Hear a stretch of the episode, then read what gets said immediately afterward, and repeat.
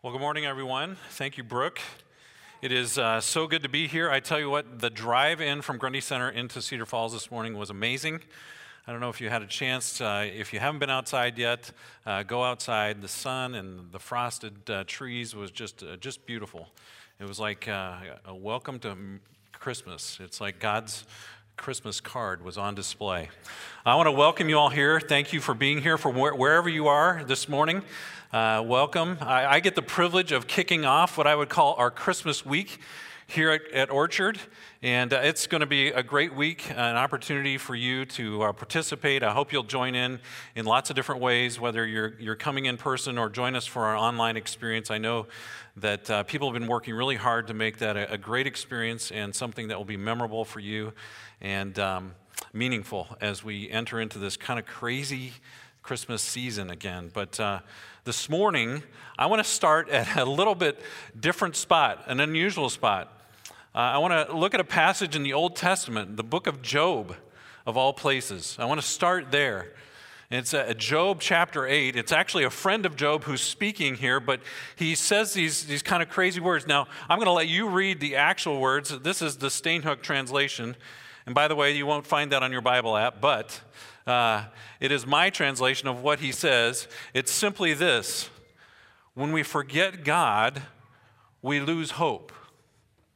When we forget God, we lose hope. In fact, then he goes on to say a few more things, and my translation of that would be this: and we look for hope in all the wrong things. And we look for hope in all the wrong things. It's like, you know, I know that it's really easy in some ways. It's easy to drift, to take our eyes off the Lord, to take our eyes off God. It's easy to look in other places. And I think about this year. I've been wondering about these two major events that have happened.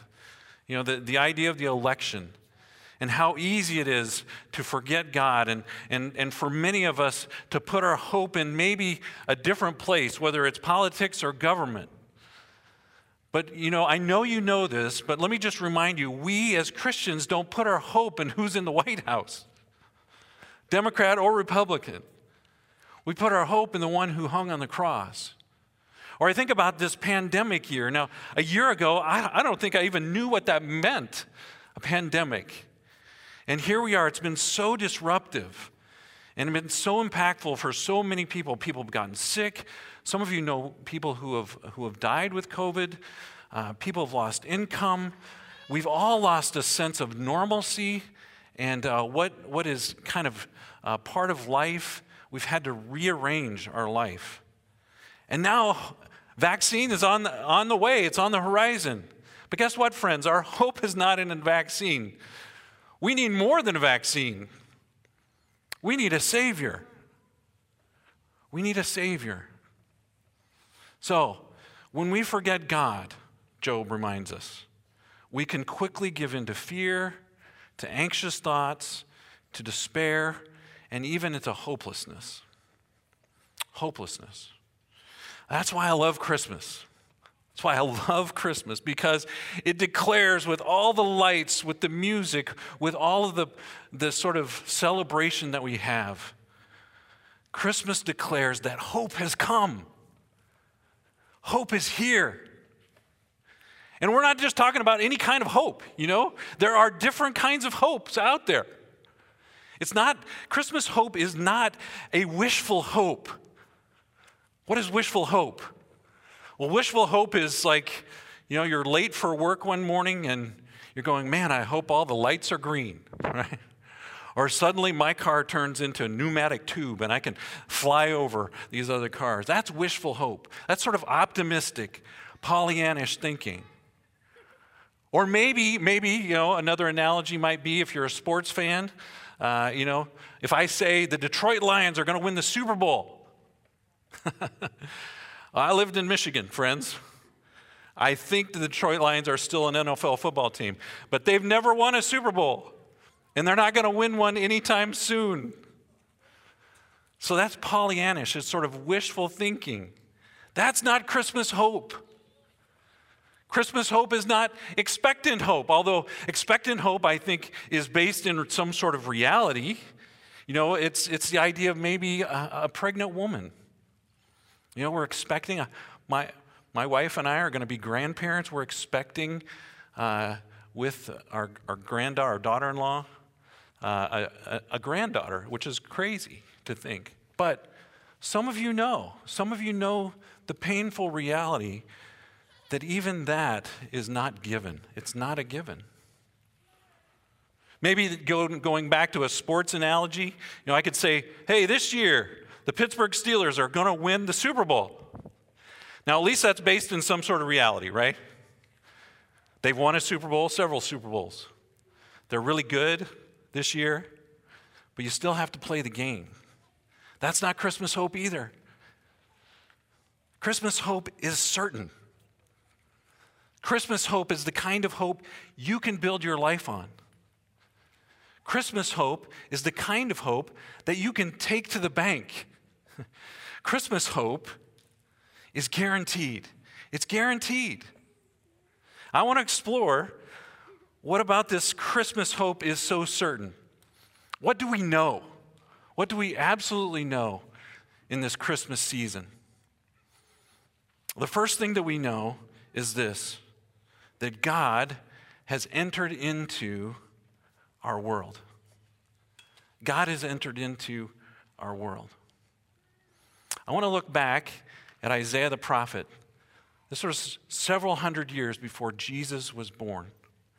And he wrote these words in Isaiah chapter 7, verse 14. He simply said this, "Therefore, the Lord himself will give you a sign. The virgin will conceive and give birth to a son and will call him Emmanuel." That was a promise. That was expectant hope. This is what it says in Matthew chapter 1. It's an incredible scene.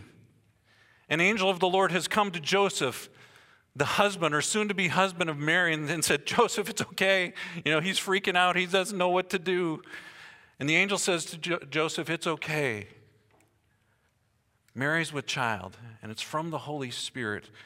But then in verse 23, it says this, "The virgin will conceive and give birth to a son, and they will call him Emmanuel," which means God with us. There's the fulfillment. In John chapter 1, one of the gospel writers confirms the same idea by saying this, "The Word became flesh and made his dwelling among us. We have seen his glory, the glory of the one and only Son, who came from the Father, full of grace and truth." Christmas hope is certain because we know that God has entered into our world. God became flesh. God sees, God remembers, God hears and cares. God is with us in this moment, here and now. The idea of the incarnation is really a huge deal. In fact, many people will say, if you can wrap your head around this idea that God has become one of us, to believe that Jesus really is God in the flesh, in human flesh, it is to be able to say, well, that the rest of his miracles, the rest of his life, the idea of the resurrection, it makes perfect sense. Because the first miracle is that he became one of us. Now, what does that mean for us now, though? It has huge implications. Huge. I know that people, maybe in this room, maybe online, certainly in our world today, who are desperate for hope. Desperate. Maybe you're in this room. Maybe you're watching online. You might be alone, but you don't have to be alone to feel alone. You might even be sitting with family. You might be with friends. But nobody really knows how desperate, how broken, how hurt you feel on the inside. That's a reality. How alone, how misunderstood. You know what Christmas says to you? It says, "I'm here. I'm entering into your world. In fact, I promise that I will never leave you nor forsake you. God is saying, look, I am fully connected with what you feel, with what you think, and I won't turn away. I will never leave you nor forsake you. In other words, I remember your lost loved one. I remember your pain. I see your pain. I feel your pain. I understand you. You know what we know about Christmas hope? That God enters into our world, your world, my world. You don't need to feel alone. All you need to do is invite him in. God has entered into our world. That is a huge deal. You know what else about Christmas hope is certain? That God brings peace through Jesus to all humankind. In Isaiah 9, verse 6, we'll go back to Isaiah. It says this, "For to us a child is born, to us a son is given, and the government will be on his shoulders." And then he goes on to say, "And he will be called Wonderful Counselor, Mighty God, Everlasting Father, Prince of Peace." Prince of Peace. Now, skip to the New Testament. In Luke chapter 2, here's the scene. I'll set it up for you. It's an amazing scene. It's the shepherds are out in the field. And an angel comes to the shepherds and said, "Look, don't be afraid. I bring you good news of great joy. There's a Savior who's been born. His name is Jesus. He's the Messiah." And it says this about the angels. Suddenly a great company.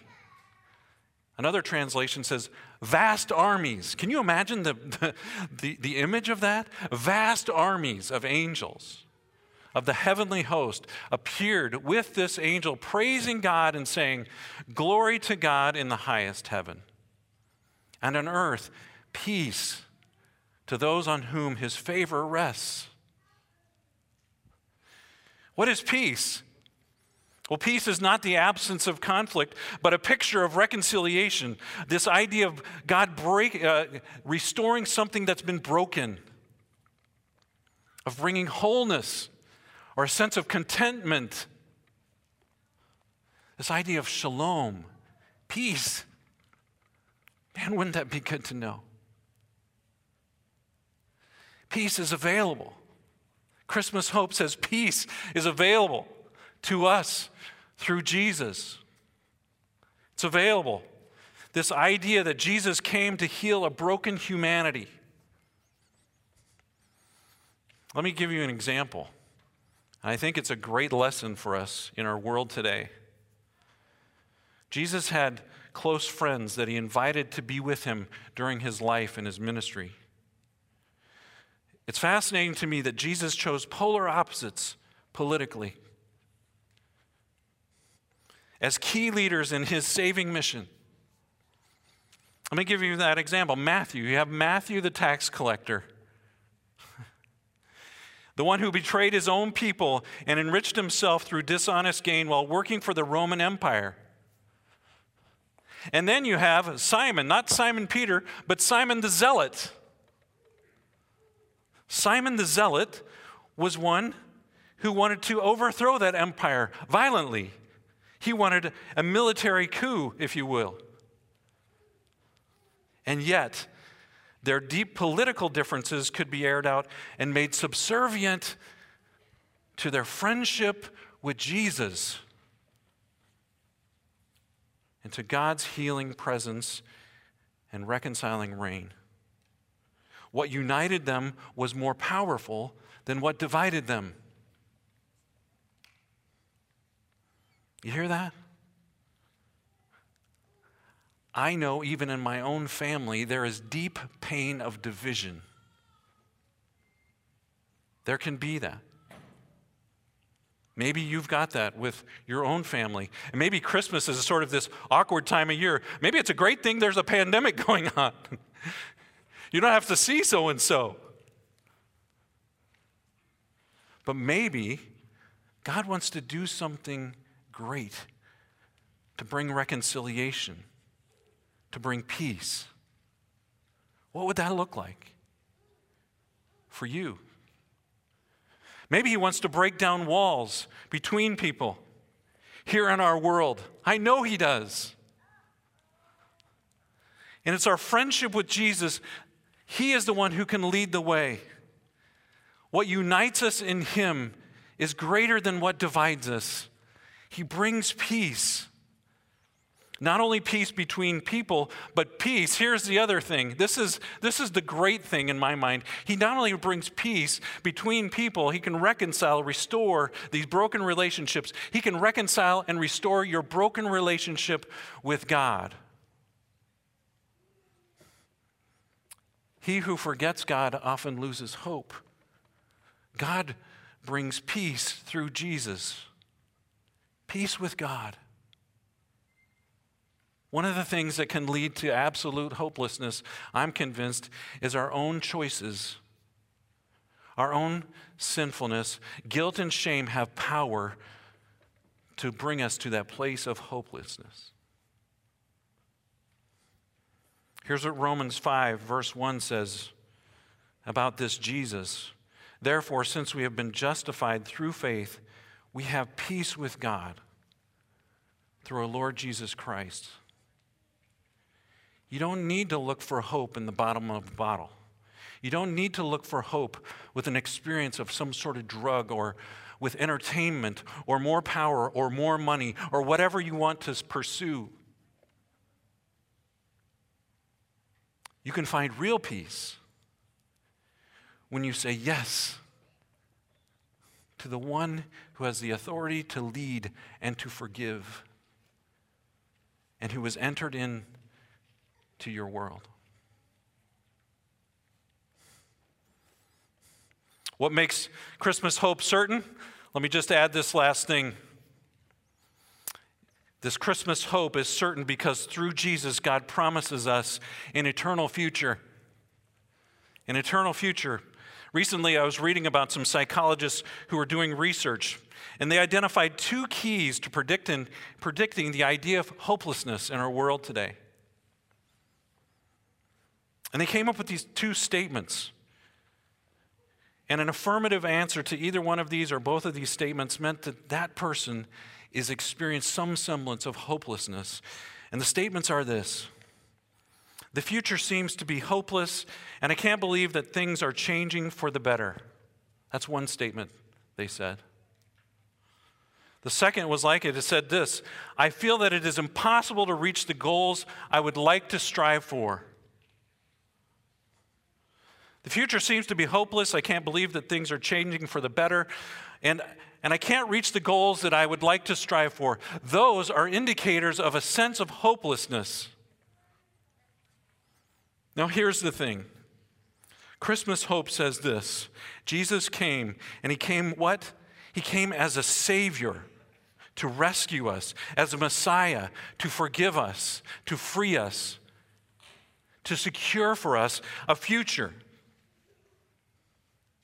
In fact, the Bible says it over and over again. I just want to read one of my favorite verses out of the book of Titus.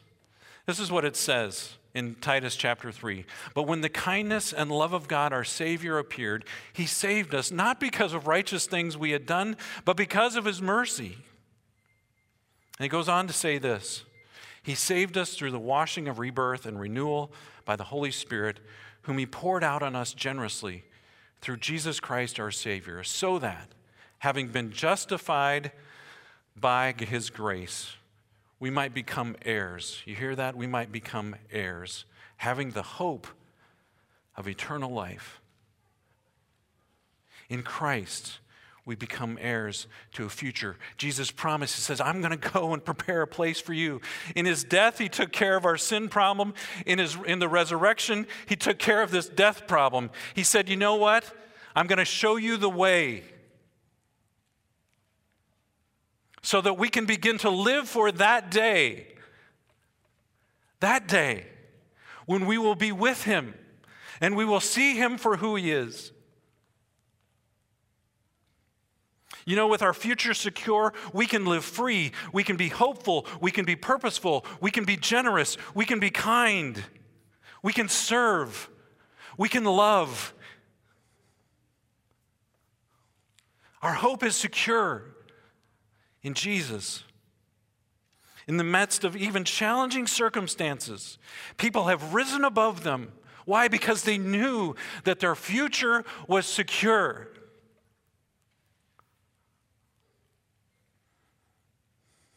You can know that. You can know that today. Your future. I just want to show you this little phrase that was it's popular, especially popular about 10 years ago, but you see it all the time.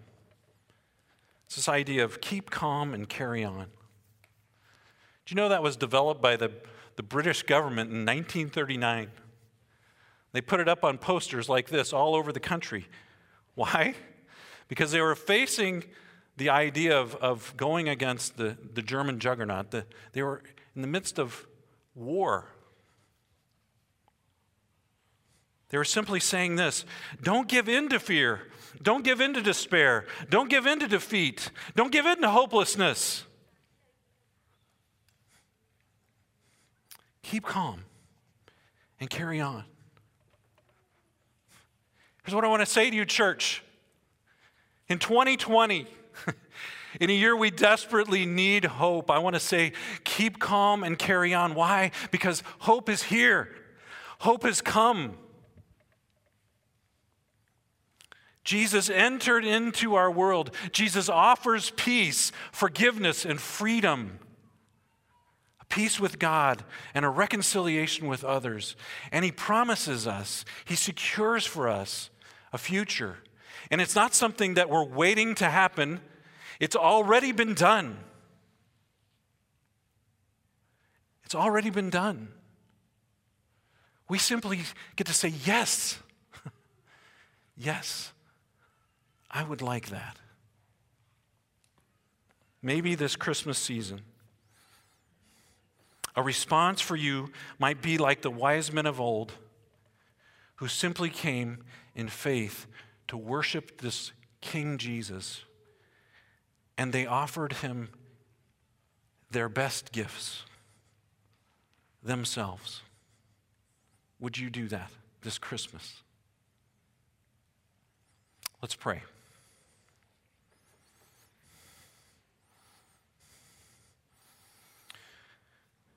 Gracious God, thank you so much for this hope that we have. The hope that you enter into our world, that you are with us in the midst of our darkness and pain and suffering and aloneness. Hope that you provide freedom and peace, even when we feel guilt and shame, even when our choices have been anything but honoring. You bring forgiveness. Thank you, Lord, that you also secure for us a future that we can live for this day and be prepared for that day. Lord, we pray all of this in Jesus' name. Amen.